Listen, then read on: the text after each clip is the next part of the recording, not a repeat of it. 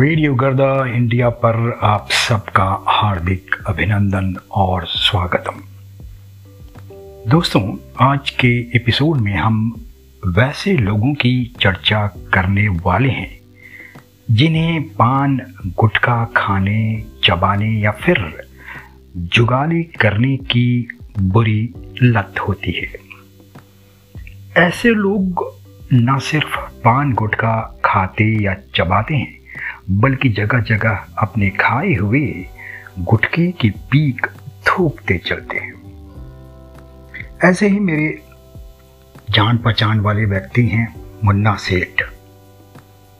मुन्ना सेठ मेरे गाँव के करीब एक किराने की दुकान चलाते हैं और अपनी सारी बिज़नेस की टेंशन दूर करने के लिए पान गुटका चबाते रहते हैं। ऐसा नहीं कि पान, गुटखा, चबाने की वजह से उनके दांतों में प्रॉब्लम नहीं आई है। वो कई बार आई है। लेकिन वो अपनी लत से मजबूर हैं। दांतों के डॉक्टर या उनके डेंटिस्ट ने उन्हें बार बार समझाया कि दांत खराब हो जाएँगे, कैंसर हो जाएगा, लेकिन वो नहीं मानते। और तो और अपने दांतों की सफ़ाई के लिए ब्रश, दातून, मंजन करना वो कतई पसंद नहीं करते। जब कहो तो कहेंगे कि कहीं शेर भी ब्रश करता है। अब कौन समझाए उन्हें? खैर, एक बार उनके एक दोस्त ने उन्हें मुर्गा पार्टी की दावत दी। पार्टी वो भी मुर्गा चिकन। वाह, दिल मुर्गे की तरह बाग बाग करने लगा मतलब खुश हो गया।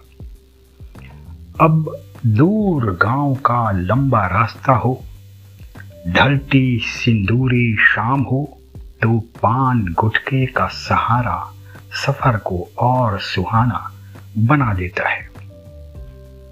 लिहाजा मुन्ना सेठ पान गुटका खाते गए उसे चबाते गए और अच्छी अच्छी साफ़ सुथरी जगह देख अपनी पान की पीक थूकते भी गए।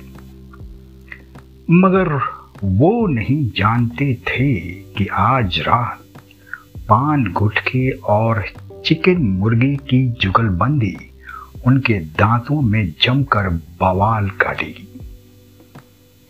वैसे चिकन बहुत स्वादिष्ट बना था। आगे की चिंता कौन करे? वर्तमान चल रहा है। हम्म। तो घर में देर रात अचानक मुन्ना सेठ की दांत में दर्द उठा और दर्द बढ़ता चला गया।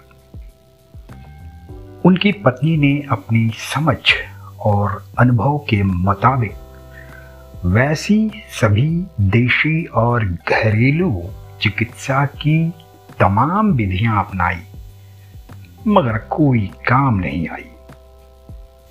तो मुन्ना सेठ ने एक और पान का गुटखा खाया और दर्द बर्दाश्त करते लेट गए।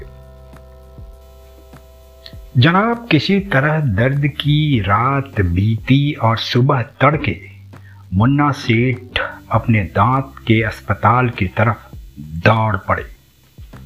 गिरते, पड़ते, दर्द से लड़खड़ाते, कि अचानक डॉक्टर साहब की कार दिखी। दांत दर्द दर्द की वजह से वो उन्हें टोक नहीं पाए, या डॉक्टर ने उन्हें इग्नोर कर दिया।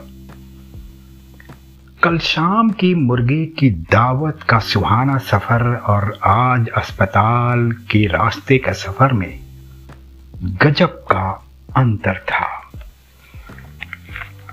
मुन्ना सेठ के डेंटिस्ट भी गजब के वीर बहादुर किस्म के डॉक्टर थे और ज्ञानी भी।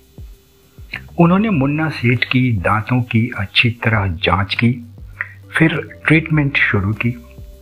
सर्वप्रथम मुन्ना सेठ का मुँह खुलवाया, मुँह के अंदर गए, फिर कुछ देर बाद उसी तरह मुँह के बाहर निकले जैसे अंदर गए थे। बाहर निकलकर उन्होंने मुन्ना सेठ को वो दांत दिखाया जो उन्हें ट्रबल दे रहा था। दरअसल मुन्ना सेठ ने कल शाम चिकन नहीं खाया था, बल्कि चिकन ने ही उनके सड़े दांत को खा लिया था। मुन्ना सेठ खुश की बला टली, मगर वो अब दांतों के शेर नहीं बनते, बल्कि आदमी की तरह सुबह शाम दांतों की सफ़ाई करते हैं। तो फिर अगले एपिसोड में हम फिर मिलेंगे एक नई कहानी के साथ। तब तक के लिए नमस्कार।